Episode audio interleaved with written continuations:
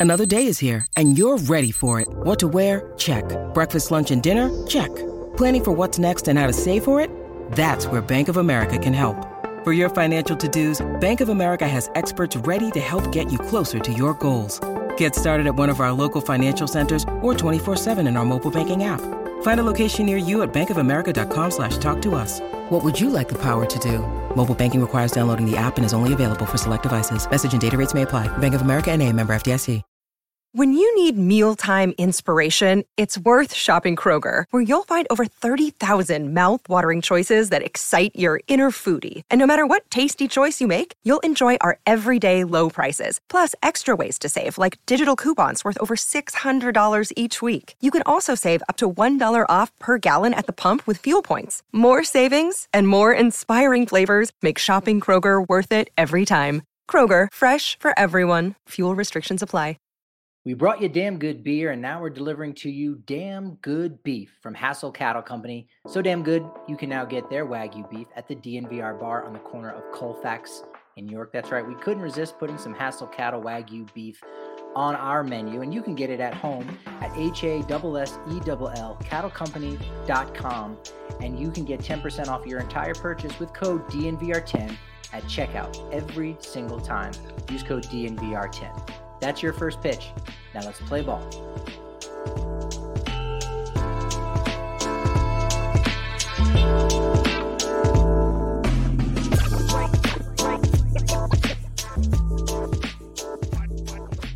Welcome into the DNVR Rockies podcast brought to you by Strava CBD Coffee. Going to improve the quality of your morning because it's rich in CBD, CBG. Their CBD infused coffee helps with chronic headaches, joint pains, and so much more. Zero coffee jitters. And the best part is Strava can deliver to your doorstep every two, four, six, or eight weeks, whatever and whenever you need. Now you can get 25% off your first purchase when you use code DNVR25. I'm your host, Patrick Lyons, and join with me today is our good buddy, of the show, Mr. Kevin Henry of Rox Pile. How you doing today, Kev? Dude, I'm good. I get to hang out with you, talk a little Rockies. It's not a bad day at all, brother. We've got Rockies news, and we've got big news for you too. For anyone that's listening to this, you can go on Rox Pile to read Kevin's article all about how he voted, and we'll talk to him about that here uh, down the line. But let's start with some Rockies news. Jhoulys Chacin, probably not too surprising that he came back, but uh, $1.25 million on that one year deal. Nice to see him back in purple next season. Absolutely. I think if you look at what all he did for the Rockies last year, spot start, you know, short relief when he was needed, long relief when he was needed, and just that that veteran presence, you know, and and I think sometimes that that is so overlooked. Uh, especially whenever you've got a bullpen full of young guys still trying to find their way and everything. To see Chacin come in, be able to do what he did, I, I think it's a smart signing. I think so far they they've the guys they have signed have been smart add backs for the Rockies uh, so far this season, and I think uh, he's definitely a good guy to have back in your pen. Very reliable, very, you know, just a great season just from the contribution standpoint. The numbers are really good, especially in the second half. So I think that was kind of a no-brainer uh, for the two parties. We did hear from our buddy Patrick Saunders up there in the press box that Trevor Story will reportedly reject his qualifying offer of $18.4 million from the Colorado Rockies. Not much of a surprise there, but waits to the last minute is get every every possible chance you can get to talk with another team, really get a feel for what your market looks like. Well, he had to get through his birthday. I mean, there's the most important thing, right? You had to get through your birthday and uh, not have that hovering over you. But I, I, don't think anybody's surprised by that. Well, I, I shouldn't say that. I know there are some who swear that he's coming back. Uh, but I, you know, you saw that last homestand. I did too. I saw whenever I talked to him in Arizona.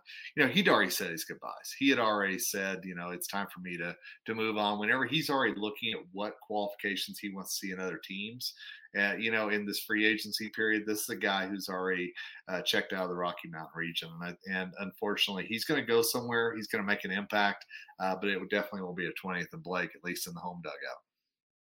Story is a player that has an entire future. He's got a, a, legacy that he's thinking about. And, you know, even before you reach free agency, you start thinking what that might look like, whether it's you're preparing yourself to possibly go to the Hall of Fame or if simply you you're preparing yourself to win a championship. And so I think with uh, with, with Story that that might be the case where hey, you know, maybe maybe he won't even make 18.4 million dollars annually or maybe he'll have to take slightly less this year. We'll get into that in a segment, but the bottom line is he's got he's got other things he's thinking about rather than just how much money he's going to make and how Absolutely. much next season.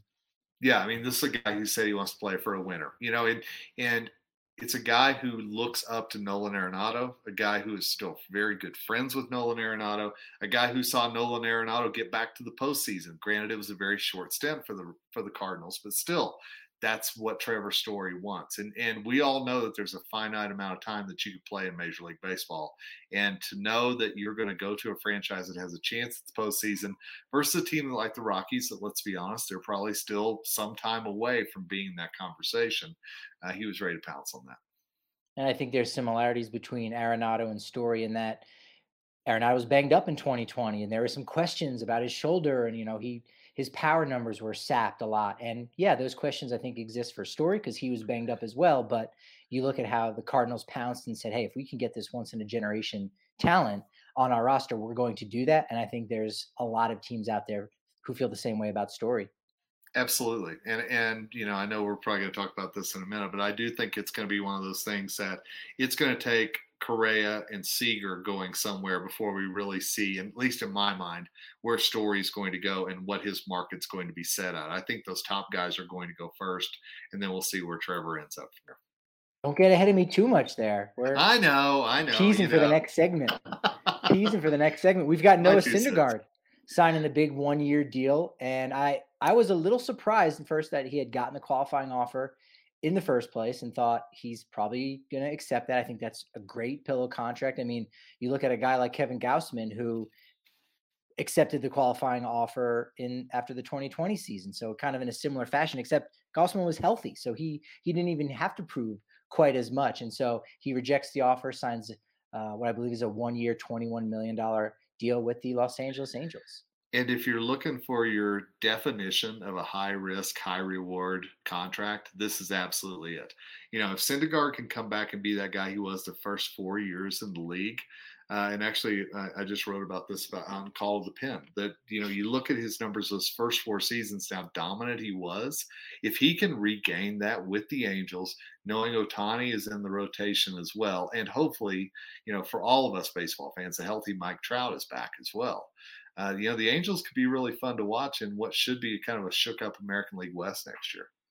I don't know the numbers on players who've had Tommy John surgery exactly, but I'm curious with how many had the surgery and then ended up coming back even healthier. Because I think yeah. that's for me, that's been a knock on Syndergaard is that hey, he's great when he's healthy, but he seems to be always on the shelf for one reason or another, and you're never getting a full complete season. Well, maybe they were able to clean up enough and, and with this surgery now he's going to have the career that we've all thought that he he's capable of when healthy.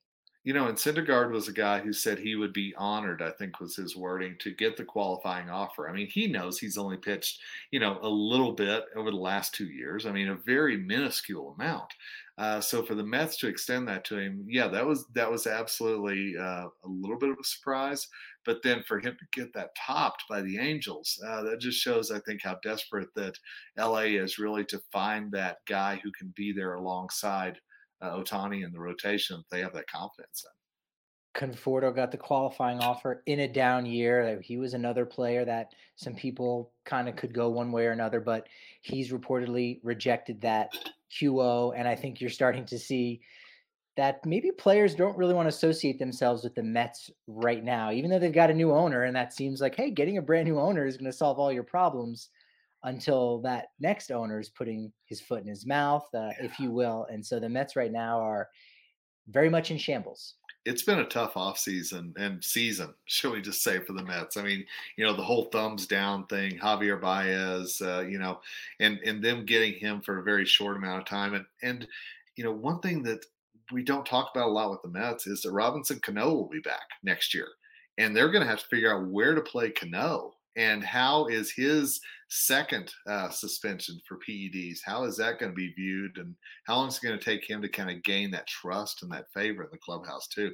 Whoever is going to be the next manager of the Mets, they have a lot of work to do. and hopefully they they know when their schedule begins because I would imagine you want to hire a manager before you know April first. But hey, Shot what do I know? Shot in the dark, you know. what do I Well, you know, if, if Billy Eppler is hired as the GM, a lot of people are saying, "Oh, Brad Ausmus is your, your next manager," and and Brad Ausmus in the Mets, it just doesn't seem to mesh with me because there's going to be a lot of things going on. Nolan Lindor is there, no Cano's coming back, and as you said, you know, Syndergaard, uh, there's going to be a lot of changes there with the Mets. So will that? They need to find a manager that's going to be able to bring this team together real quickly, especially in that National League East. Stroman's a free agent as well, so you're talking three guys right there that were key contributors last season. Now we've got the Manager of the Year award was announced on Tuesday. Gabe Kapler, not a surprise that he won. What was a surprise was that it wasn't unanimous. Got 28 out of 30 first place votes, and of the two people that did not vote him for first, only one of them had him on their ballot. Someone actually left Gabe Kapler off their ballot. That's the stunner uh, of the of the off season so far, at least the awards. It's that right there. How could you not give give kudos to Gabe Kapler? And and you know, I know that some people are saying, well, you know, there, there's a past to consider and everything else. But you know what? If you really look at what he did this year and how the Giants took that leap and actually won the NL West, I, I don't see how you could leave Kapler off your your ballot. I just don't. And that first place vote from that member of the BBWAA did go to Mike Shildt, a guy who was fired, but we knew he was a finalist and was really in that three four range between him and and Brian Snitker. So uh, that one looks curious. And I, you know, I, I don't want to get too far ahead, but you know, I've, I've been thinking about this as far as voting for these kind of awards and you know how that voting is public. Do you think there's a chance that we start to see voters, and maybe it's already happened, voters being too worried about maybe who's on other folks' ballot rather than just going with their gut and saying, you know what, no, I, I think it still is Mike Shildt. Or they're going to be almost fearful and say, well, I know most of my peers are going to say Kapler, so I'm going to Yeah, say Kapler. And if that's a bad thing, I don't know. I, I don't know either, and I know that there's a lot of peer pressure, no matter how old we get in this life, you know. But but I I was really glad to see Shildt get that third place. I mean, this is a guy that I'm still surprised he's not overseeing the Cardinals. I, I really am. I think he's a guy that's going to land somewhere. If he's not a manager next year, certainly the year after that, he should be back in managing. Uh, but I I I think that you've got to look at whenever you're doing this voting. Yeah, you can't worry about what everybody else is doing, but you also can't worry about the feedback you're going to get and the blast you're going to get sometimes on Twitter and social media for the decisions that you make. I think if you really have that sound, logical, this is why I did this, and you know it's going to be public, then you know that at the end of the day, that's really all you can do. Kapler going into the season, I went back to look and see some of the DraftKings sportsbook odds. Yeah. He was 13th, 13th best odds to win in the National League. Only Bud Black and Derek Shelton were Wow. lower, and he goes out and again nearly unanimous in the national in the American League. Kevin Cash becomes the first back-to-back winner of the American League Manager of the Year award for again another wonderful job. And you you knew it was going to happen, and it's so it's maybe not as impressive, but still you you got to give the guy credit for making it work, making creating a cohesive unit full uh, in a room full of a bunch of guys that you know he's maybe never even heard of going to the season as well. No, it, it's true, and, and much like with the Rookie of the Year balloting, there was so much diversity in the American League versus the National League, and and one thing that I was really pleased and surprised to see is how much love that Scott Servais got. I mean, you know, he ended up second in the in the balloting, you know, and he even got five first place votes. I mean, you know, and again, I don't think any of us had Seattle as that team that could make a run at the postseason this year. But this is a guy that I think was well deserving of that. And as great as Kevin Cash was, if I had had an American League vote, I might have been tempted to go with Servais. Absolutely. It's interesting. I, I just put a piece up on the DNVR.com on Tuesday about National League Rookie of the Year award players that from the Rockies that really didn't garner any votes, and and maybe they should have even a, a third place vote, so they got overlooked. And the, the big takeaway that that I had from from something like that was just this idea that if you go back to like 1997, sabermetrics wasn't really a big thing. So you pretty much just looked at a win loss record for a pitcher, let's say, and that was how you decided how you voted. And if you have a pitcher from Colorado who went seven and nine and had a 4.7 ERA, you go, I mean, eh, average, maybe even below average, but now we've got metrics that allow us to evaluate that a bit better. And for managers, we don't have something like that exactly, but we do look at uh, the expected win loss record and we do look at run differential. And by that metric, Scott Servais, I think, ended up getting something like 13 more wins out of his club than he probably should have based on how many runs were surrendered and how many runs he scored. Yeah. I mean, if you look at the stats, Seattle should not have been with the record that they had this year. Absolutely. So I, I, think that that's one thing that would have factored in. I think we all expected Tampa Bay to be there. You know, I, I think uh, some of the other votes that were thrown out there, you know, uh, with uh, Boston, I, I, think some of those other managers made more sense. But you're right. We don't have those big, deep dive into the metrics that we do with a lot of the, the, the pitchers and position players. Uh, so a lot of the manager still comes down to the eye test and just the whole, well, I didn't expect that team to be here. And if that's the case, and I know this is all done before the postseason starts, and that's a real important point, uh, you know, but, but the fact that Brian Snitker didn't get enough uh, love, uh, despite leading Atlanta to the World Series title, uh, you know, that's still one of those things that I think people need to understand when this voting actually happens. Yeah, that's a great point. You know, the odd Snitker was the odds-on favorite going into the season so you say, all right, well, he did what was expected of him, but only barely. So because we're not including the postseason, that factors in. Scott Servais, he was tied, he was 16 to 1 odds, just like Gabe Kapler. So he was tied for least likely to win manager of the year award. And though he didn't win, it, it gives you some idea that if you go above and beyond the expectations, eh, or at least your team does, then that you did a great job managing those people in addition to managing the on-field play as well. I would love to know how many people go to Vegas to bet on the NL Manager of the Year award every year. That would be some interesting numbers just to know the money that's switched for that. yeah, we're we're worried about baseball not being cool enough. That's a sexy that's a sexy gamble right there. that's a prop bet right there. You're right. I'm you. flying into Vegas for the weekend. Well, now we have DraftKings and some other sources yeah, that allow yeah. us to do that. But there was a time in which you know you had to fly into Vegas uh, you know, to pick Tony La Russa for about four decades in a row to be uh, AL or, or, NL Manager of the Year. And I, we're having fun here, Kev. This is great, and we have fun at the at the DNVR bar. I, I know you came out with uh, for a, live show a couple weeks ago, right? That was great. Great time. food's wonderful. We've got the watch parties going on. Check our events calendar at thednvr.com. You know you can sign up for your first month for just 50 cents. If you want an annual membership and you already know and love us, and your subscription expired, well, guess what? You're going to get a free shirt from dnvrlocker.com. Dropping almost a new shirt every single week. Got a new one for Justin Simmons on the Broncos. Of course, we've got some new ones coming out for Joker all the time. He's always doing something very interesting, uh, to say the least. We've got happy hour every day from 3 to 6 with drink specials, appetizer discounts. Can't go wrong. The DNVR bar on the corner of Colfax, New York. And you can't go wrong with Snooze Mattress. They're a new sponsor that we've got. We'd love for you to support them. Check them out at snoozesleep.com. Their Snooze Flip is the most universal mat- mattress on the planet, bar none. It's a mattress that, that's designed to fit every body. It's the world's first four in one mattress, soft, firm, cool, cozy, whatever you need. It's backed by a 122 year warranty. It's made by Colorado and designed for the world. And now, if you use code DNVR when you visit snoozesleep.com, you'll receive $250 off a mattress and $250 off adjustable base when using code DNVR. And if you get the dual split king with adjustable base, you'll actually get $1,000 in savings with code DNVR. Now, again, for everyone that was out at the tailgate on Sunday, thank you all for tweeting out all those pictures on Instagram. It was a great time before the game. During the game, maybe not so much against the Eagles, but you know, if you were there at the tailgate, you had all you can drink Breck Brewery.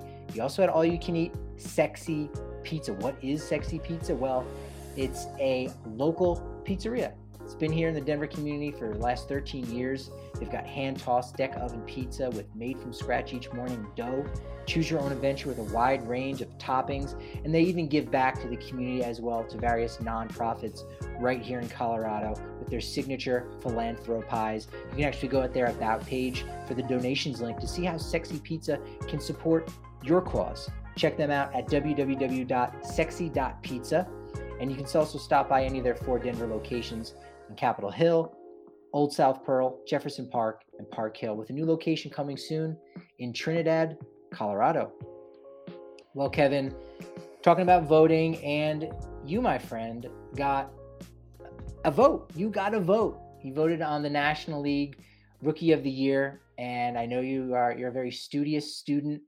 And there's an article up right now on on Roxpile, and uh, is it on Roxpile or Call to the Pen? Actually, it's on Call to the Pen. Uh, yeah, because it dealt with the the Cincinnati Reds, so I had to write about another team. Therefore, we put it on the baseball side. Over That's there, true. Yeah. yeah, without giving too much away from your article, you know what what was kind of the thought process of that, or maybe even before that. Tell me, you know, how honored you were. You know, I, I oh absolutely for years you've been you know banging on the door trying to become a member of the Baseball Writers Association of America. It was long overdue. Finally happened. So just just what went yeah. through when when you finally got the call to the pen well well you said honored and, and that's the word honestly you know it, has been something that's been a, a, dream of mine for so long to to be a part of the bbwaa and i certainly am uh, thrilled that i am. And then whenever they said that i was going to get to vote for nl rookie of the year you know it was something that i i was taken aback a little bit but it was also something i knew at that point okay you know you got to do your homework. This isn't something you just fill out because you know you you oh well it's 10 minutes to the deadline here. You know so I, I really made sure to watch and keep up with you know as the year went along who those rookies were that were were making an impact and the more I looked at Jonathan India and everything he did for the Reds, uh, you know, and and again, a guy and I'm going to just pull in a Colorado Colorado angle, if that's okay with you here. Uh, you know, I, I, I really look at him kind of like a Lucas Gilbreath in a lot of ways. That this was a guy nobody expected much from in spring training. This is a guy who impacted the team very much during the season. You know, and India is a guy that I think now, if you look at what he did, especially after the All Star break, he just got better as the season went along. So for me, it was a no brainer to pick him as that number one guy. Um, and and certainly uh, you know Rogers from Miami was was easily the best rookie pitcher there was. Uh, and I value pitching, uh, being a being a Colorado guy. So, you know, he came into it, and then what Dylan Carlson did to help the, the Cardinals on that amazing streak and actually get to the postseason. Uh, it was a number three for me, and that was actually how they turned out. Uh, ironically, it was one, two, three there. So, uh, honored, but it's also something that I don't think any voter should should take lightly. Uh, and and I know this is not as weighty as Hall of the Hall of Fame or anything else, but I think if you're going to get this honor, it's something that you, you put in the time and you put in the resources. And if anybody says, "Well, why did you do this?" You've actually got an answer for it. And I think, yeah, you did a wonderful job. You know, you you nailed uh, all three exactly. Uh, you, you had it in, in the right order, which has got to make you feel really good. Now, there's, now, there's not one. a right answer, but I guess there is a right answer in a sense, right? It, it, it validates that that what you saw, everybody else was seeing as well, and so so there was that whenever it came out last night. Uh, you know, my wife and I were watching it together, and and there was just this big smile that came on my face because it was like, you know, obviously in Colorado we didn't see these guys oh, you know, they weren't in the NL West. So we really got very little chance to see them in person. Uh, so I was real thankful that a lot of the statistical deep dives that I did uh, were the same ones that a lot of the other writers did from around the country as well. And as you said with India, he had 15 of his 21 homers in the second half, none of which were against the Rockies, right? Reds Reds came through early. Yeah. went to Cincinnati early as well. Yeah, and and if you look at you know really India wasn't a huge factor uh, you know, anytime that the, the Rockies and Reds played. But you look at what he meant to the team, and we saw it, dare I say, with, with our friend Connor Joe and the energy that he brought to that leadoff spot. And that's the same thing that India did with the Reds and really settled in there and became that guy who kind of set the table for the rest of rest of the team. And so, you know, I tried to make as many Colorado equations in here as I possibly could. Uh, but I, but I love the energy he brought, and I love the fact that this is a guy who's got a real bright future ahead of him too. And he doesn't play in the National League West. I'm real thankful for that. and he's got great hair. We, we oh, absolutely. That. My goodness. Yeah, he's if he doesn't have a head and shoulders uh, commercial uh, soon, I'm not sure what's going on, man. He's going to be the face and hair of Cincinnati for sure. You know, I, I think the Rookie of the Year award voting might be the hardest of all of them. Now, okay, you you go and look at at MVP and, and Cy Young to a, a degree as well, because that's just you know the best pitcher, right? But there is there are certain intangibles like a player's track record, and you say, ah, you know what, tie goes to the guy that's been there the longest. Uh, you, you, could say that was the case when, when Jimmy Rollins won over over Matt Holliday, perhaps. And mm. there are just those things with eh, it's part of the pedigree. We saw it this summer with Max Scherzer getting the start at the All Star game when you said eh, maybe Germán Márquez, he's the local guy there. There's kind of a story there. There were a couple other candidates, and so I think you can kind of get away with that for Cy Young. MVP manager can be a challenge too. I think you can make the case. Whereas with rookie, it's it's only that year, and you're thinking, well, is it the best rookie or the best rookie season? Because we saw Wander Franco did not win Rookie of the Year award. Uh, that was a Randy Arozarena. But whose career would you have? In fact, I said on yesterday's podcast, if you were just starting from scratch with a team, I think you'd probably take Wander Franco over Mike Trout at this point, just because of what you're going to get in the future over the duration of their career. And so Franco only had a partial season, and those are some of the difficult challenges that voters are tasked with, like yourself for Rookie of the Year. Well, and, and I think uh, Arozarena was so it was such a weird thing because he burst on the scene last year and everybody was expecting him to win it this year because of what he did in the postseason last year. So that was a very weird scenario, I think, in the American League. And I think had he not had that postseason exposure, you're exactly right. Wander Franco might have walked away with it, or Garcia from Texas might have had a much better showing than he did. I thought uh, he was a guy that uh, kind of got underserved in the voting uh, on the American League side of things. But you know, and, and one other thing that I know always comes up, and you know, I'd love your take on this as well, is you know, how much did the guy's team's success factor into the voting as well? You know, and I know we always talk about that with the MVP and everything else, but I can tell you, I had a real interesting conversation with a baseball friend of mine, you know, and, and, he was like, well, none of these guys were in the postseason that you're even voting for, except for Carlson, who was there, you know, for a cup of cup of coffee, and then you know the Cardinals were out. And I'm a guy that I think that how the guy does during the season, regardless of how his team does, I think that that's much more important. Uh, you know, I don't factor in that the Reds weren't in the postseason or the, the Marlins never even sniffed, you know, coming close to the postseason this year. That didn't factor into my voting at all, but would love your take on that. And I, I could see how it could possibly for some voters, right? It's but I, agree with you 100%. It's it's the best rookie, not most valuable rookie. It's not MVR, right? right. And if it were, you know, again, shoot, all right, well, you might have to even toss a, a, third place vote to a Lucas Gilbreath for what he was able to do in the second half. But then again, we know Rockies weren't really a factor in the postseason. But no, I, I think it just has to be who was the best rookie that year over the course of the long haul. So, unfortunately, if a guy does get called up late in the season, he would really have to do some amazing things in a shorter period of time in order to you know earn earn that award. Like you could look at Trevor Story and say wow look at the season this guy could have had if he didn't get hurt in 2016 but oh, you know what? absolutely. But you know what? He did and so we can only rate him on what he was able to do and so that that's again that's one of the reasons why rookie of the year award voting can be so challenging because i think you can interpret it in a lot of different ways in that capacity yeah i think i think you can and i think that the the interesting thing with having different voters from different teams is that you also get different points of view and and i do love that because you know the franchises like the Rockies, the Marlins, the, the Pirates, you know, those teams that really weren't in it at all this year still have just as mo- much a vote as the Dodgers, Giants, whatever it might be. And again, we're all looking at the same game, but we're seeing different players at different times. You know, as you mentioned, the Reds and the Rockies and when they intersected this year.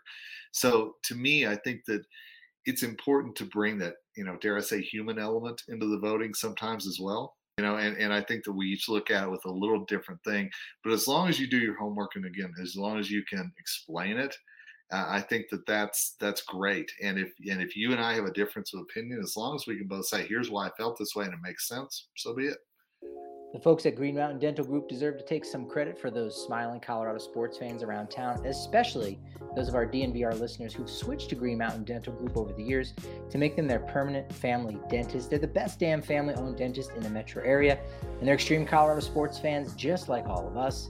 If you schedule a cleaning, x ray, and exam, you'll actually receive a free Sonicare toothbrush from Green Mountain Dental Group, located only 15 minutes from downtown Denver. DraftKings Sportsbook, an official sports betting partner of the NFL, has an offer every football fan should jump on. New customers can bet just $1 on either NFL team to score, and when they do, you win $100 in free bets.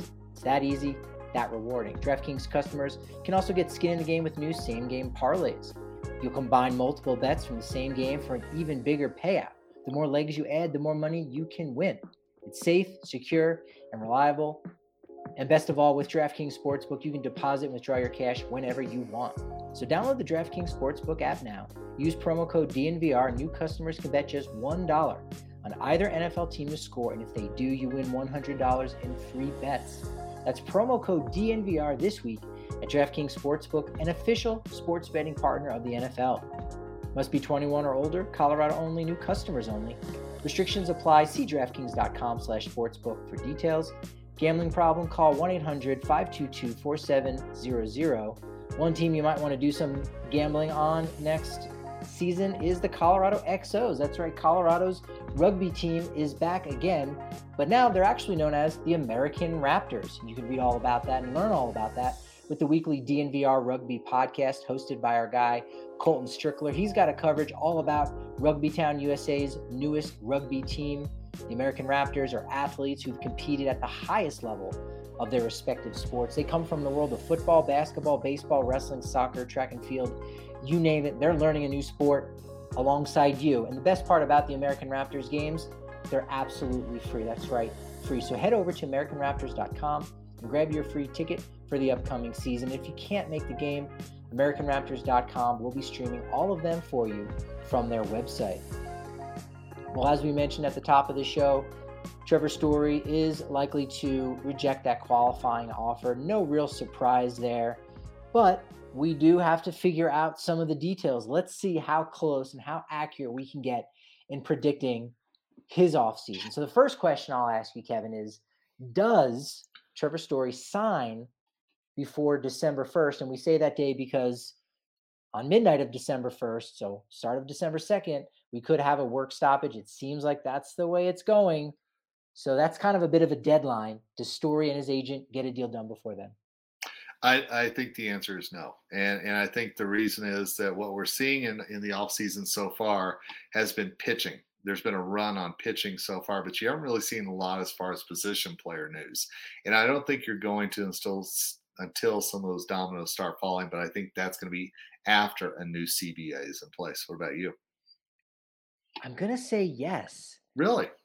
I I yeah, now we've got a long way to go and, and we'll figure out how we get there with our next couple questions. But I think there's a chance. I think the safe bet is no. I think there's just so much uncertainty. But you think back to what happened in 94, 95 with that work stoppage, right? First the strike, then the lockout. Teams were just scrambling to sign players in free agency. And if you've got Corey Seager and Carlos Correa, Car- Carlos Correa. I'm talking about Scott Boras, of course. But if you've got these big free agents, are you going to get more money now with? Uh, I, again, we're now we're only looking at less than two weeks, right, until the deadline, or are you going to get more money afterwards when there could be a scramble? And so I think there's a chance he may want to get something done. It's probably not going to happen, but for the sake of this uh, activity, I, am going to say yeah. And that that kind of leads to the next thing is, do you think Story goes before those two guys? You kind of touched on it before. Does does Correa and Seager they have to get signed first in order for Story and his agent to really know what the market is going to be? I my answer is yes to that, and and I think it's not it, it is partly uh, as far as the market, the money, all that stuff. But you've also got to look at what holes there will be when those guys sign and what teams that those guys go with.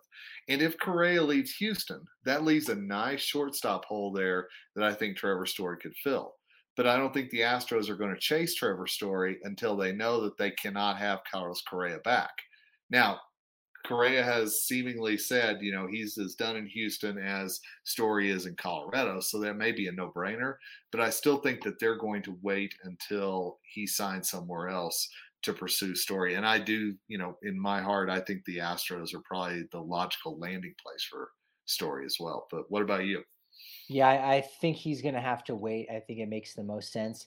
A lot of times you will see a team kind of move quickly in the market you know, we saw it last year with with Drew Smyly kind of setting the market for a one year deal. He signed with Atlanta, I think, for eleven million dollars. You saw that a little bit with the Andrew Heaney signing with the Dodgers, uh, and I think the Rockies ultimately did that after the 2017 season, where they were really aggressive in spending that 106 million dollars on the quote unquote Super Bowl pen. And maybe had they waited a little bit longer, they might have been able to to save some money. Now again to the the victor goes the spoils or again to the, to the aggressive teams you know you may end up get a better deal overall. For example the tigers may say you know what? Let's just go out and get our guy. Let's just go out and get trevor story because we can get story eduardo rodriguez which they already signed to uh, a five-year deal and we can get yeah jon gray. We can get those three guys for the same price as a seager or correa and yeah maybe if we wait will save you know an average annual salary of four or five million dollars per year over five six years on story but you know what? We're going to be aggressive. We're going to get our team set now and you know try to sell some season tickets during the middle of a work stoppage Absolutely. And, and I, I've got a good buddy who's a Tigers fan, and he is a Correa or a bust thing. And, and I've talked to him about what if they got Seager or Story or whatever. He's like, no, no, no. They've got to get Correa or else it's not going to be a good offseason. And I'm like, you've already signed Rodriguez. You've already traded for Tucker Barnhart, which was, by the way, was a steal of a deal from the Reds. Uh, so I, I don't see that you've got to get that number one shortstop, but yet I know a lot of teams that they're they're lusting after Correa, and then I think everything else falls into place. Yeah, and with the Tigers too, they're even talking about signing uh, or extending Tucker Barnhart too. So their window is is opening right now mm-hmm. for contention. Definitely. So they're definitely a, a team to keep an eye out on. Does Story sign a one year deal? Now, before the offseason started, I thought there was a chance of that because again, it it's interesting how I think we as the media may view things at different times, or depending on what information you have, you go, "Hey, man, he had a really down year. Hey, he's a little bit banged up and wasn't his normal self. And hey, take a look at all these other free agents, shortstops that had a really darn good year. You know what? Uh, people may really want to Trevor Story to prove himself away from Coors Field. So he's only going to get a one year deal. Maybe that's why he should sign the qualifying offer. But now here we are in the free agent season, and you hear about teams lusting after one of the big shortstops, and you start to hear some of the other pundits, you know, talking about four, five, six year deals for these players. And so I think this one is is pretty obvious, right? Story gets more than a one year deal. I think so too. I think the market would absolutely have to collapse on him for it to be a one year deal. And and I just don't see that happening. You know, I think if you think back to what Trevor said at the end of the season and how important it was for him to get that 2020 milestone this year, the 20 homers and 20 stolen bases. Yes, that was a personal thing for him, but that's also something that shows that even in a down season, if I can put up a 2020, that means something. And I think that that was really important for him heading into the possibility of a single year contract or some multi year contract do you see a scenario in which there's a work stoppage? And again, all of this would have to play out exactly like this. But is there a scenario where there's a work stoppage where maybe he does sign only a one year deal because there's like a, a free agent fren- frenzy of, hey, we're reporting to spring training in two weeks, sign everybody you can. And his agent say, let's just sign the one year deal now. Let's take a breather, go back out on the market, and then we'll sign a four or five year pact. Yeah, and, and I think that it's possible. Uh, I, uh, a friend of mine always said it's not impossible, but it's improbable. You know, and I think that that's the kind of the scenario that you're looking at there. I think that I, I do think that as soon as the CBA is ratified and teams can start uh, signing, I think you're going to see this whole class of shortstops just fall like dominoes. Uh, again, my two cents worth, but I, I think that it would be a rare, rare exception that Story is a one year and then back on the market the following season. $200 million contract for Trevor Story. Does that end up happening for him out on the market? Whew, I I don't think so. I don't think I don't think we hit 200 million. I think that with what Seager and Correa are going to get, that he still falls a little bit below that. You know, and depending on who you look at and the ratings and all this stuff, you know, there's still some question about where Trevor falls in there. So I think I think it's definitely below 200 million, but uh, I think he could be knocking on the door of that. Yeah, Jim Bowden of the Athletic for Corey Seager said 10 years, $320 million MLB trade rumors, 10 years, 305 million. For Carlos Correa, Jim Bowden said 10 years, 300 million. MLB trade rumors 10 years, 320. So they've kind of flipped on that, but both of them say a decade somewhere for 300 million dollars, but only Jim Bowden had Trevor Story at 200 million dollars. He's going to sign somewhere. He doesn't predict the team, he's predicting the contract. 7 years, 204 million whereas MLB trade rumors a lot more reserved. Six year, six years, 126. Yeah, I tend to think, you know, if Story had a better year, $200 million contract, yes, I, think that yeah, would have been in the cards. I agree. I agree with you. I think if you look at what he could have done had the had the injury not occurred, and some of the questions that there still are about arm strength and everything else, and I think it could have approached that. But I think there's still some folks, as you mentioned earlier, you know, Coors Field is always going to be a question mark. No matter how DJ can disprove it, no matter how much Nolan could disprove it, people are going to say, "Well, the guy hit at Coors Field, therefore." And and I think that that is still going to be a little bit of a cloud over Trevor heading into the offseason. If we're talking about contracts and we're talking about money, we have to talk about opt outs. Is there a chance that there could be an opt out built in there, or is Trevor the kind of guy where look, it maybe maybe it depends on what team he signs with, right? Look, this is where I signed with. I I just want to be here for six, seven years, relax, get a home, or do I want to re-enter the free agent market in two years and then try to leverage, you know, an even bigger deal, kind of like Nick Castellanos just did? I, I, think you just hit it on the head. It depends on what team. But I think he also, you know, again, don't discount the friendship with Nolan Arenado and everything he's learned from Nolan and those opt outs that Nolan even had in his contract as well. I don't think that you can uh, say that that's not worth Trevor looking into. It would not surprise me at all if there's some kind of opt out after the second season. All right, so I think we know where we stand as far as where St- uh, Story is in the ranks of the shortstop, behind Correa, behind Corey Seager. What about Marcus Semien and Javier Baez? Where is he going to go as far as the final contract, either in total dollars or a- average annual value? So my take, I would put him behind Semien, but ahead of Baez. And, and I think that what Simeon did this year and the fact that he could play second and short, I think that a lot of teams are going to love that possibility. So I, I, I think Story's fourth probably in the class. And as much as I love Trevor and everything he did for the Rockies, I also think that you've got to look from a national perspective. And the way that Semien did what he did in Toronto last year and really, you know, with Vlad and, and Bichette and everybody else up there, almost got them in the playoffs and could play both positions. I still think that that's going to weigh a lot on the minds of some uh, general managers out there. I want to say that Story might end up making a little bit more money or or maybe even coming close to the same, but it'll be for more years. But I I, I can't say that. I, I, think I think you've nailed it. Uh, it's going to be Semien as as the third biggest short contract, then Story, and then of course uh, Javi Baez. Do you think Baez is a guy because he's the one that has the weirdest market, yeah. where he had a real down year, but also you look at his numbers and you say, ah, he kind of struck out like he normally does and walked at the same rate. Does someone go after him and maybe give him a hundred million dollar deal? I think for Baez, it's going to have to be the right team. And I think that the whole thumbs down thing made an impact last year. And I think a lot of folks have seen how he's very, uh, you know, can be very battle minded, uh, you know, and going after other pitchers and everything else and the things that we saw between the Cubs and the Reds before he was traded. So I, I think that it's going to be a certain team that is going to match Baez's mindset. Uh, but I do think that a lot of folks don't have a very uh, short memory whenever it comes to things like that, and they'll go, oh, "Was that a? What would that mean if we brought him in? And how would our fan base react?" The final thing I wanted to get to was something we've pretty much touched on. What team will he end up with? I'll make it even easier. Kevin, do you think he ends up in the AL West? Yes, there you go. if I were a betting man, I'd go into DraftKings right now. Yes, I I, I do. I uh, my my bet is that Houston is is far and away the number one place that he ends up. I think Correa leaves. I think they they they put Story in there, and the the Astros still stay very very strong. How about you? Yeah, you know Rangers would still have to be tops. It just it makes too much sense. But we know that that isn't how it always ends up playing out.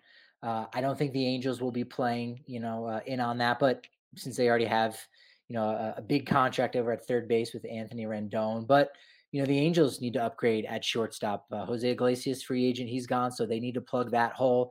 And the Seattle Mariners, you know, they've got a lot of money to spend. I don't think they want to displace J.P. Crawford, who's very good defensively.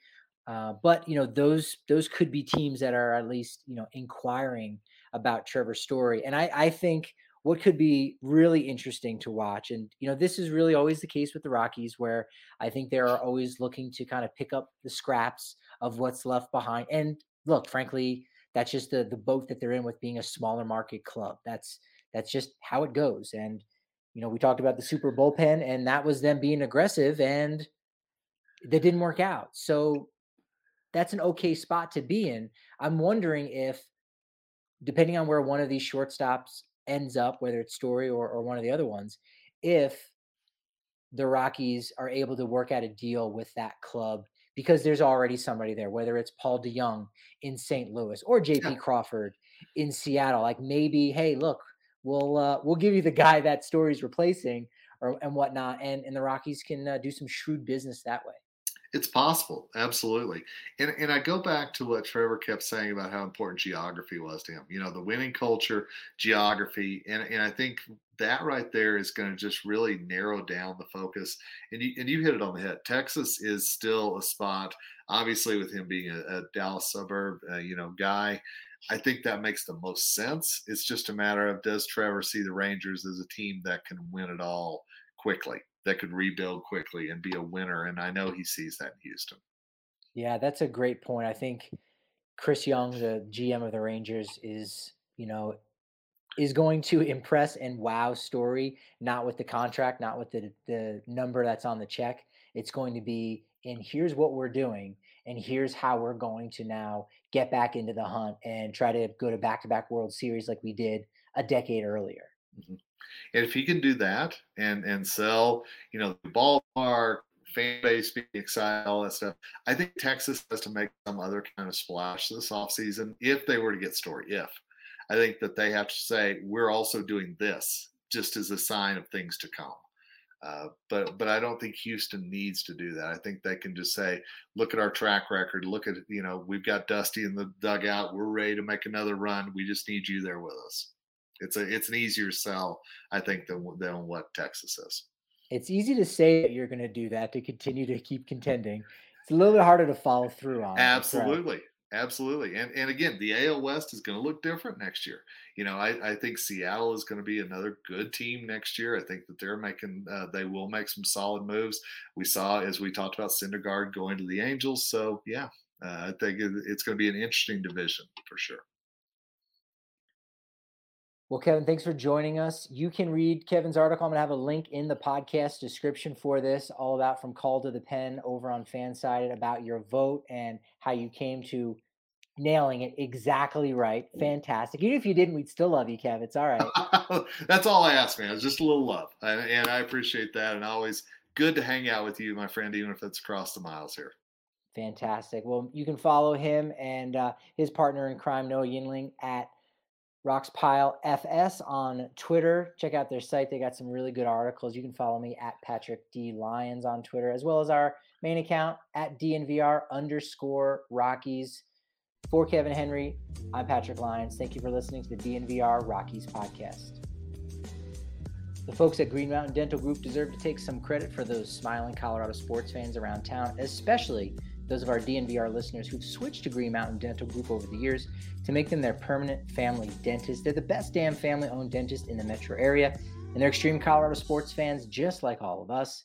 If you schedule a cleaning, x ray, and exam, you'll actually receive a free Sonicare toothbrush from Green Mountain Dental Group, located only 15 minutes from downtown Denver.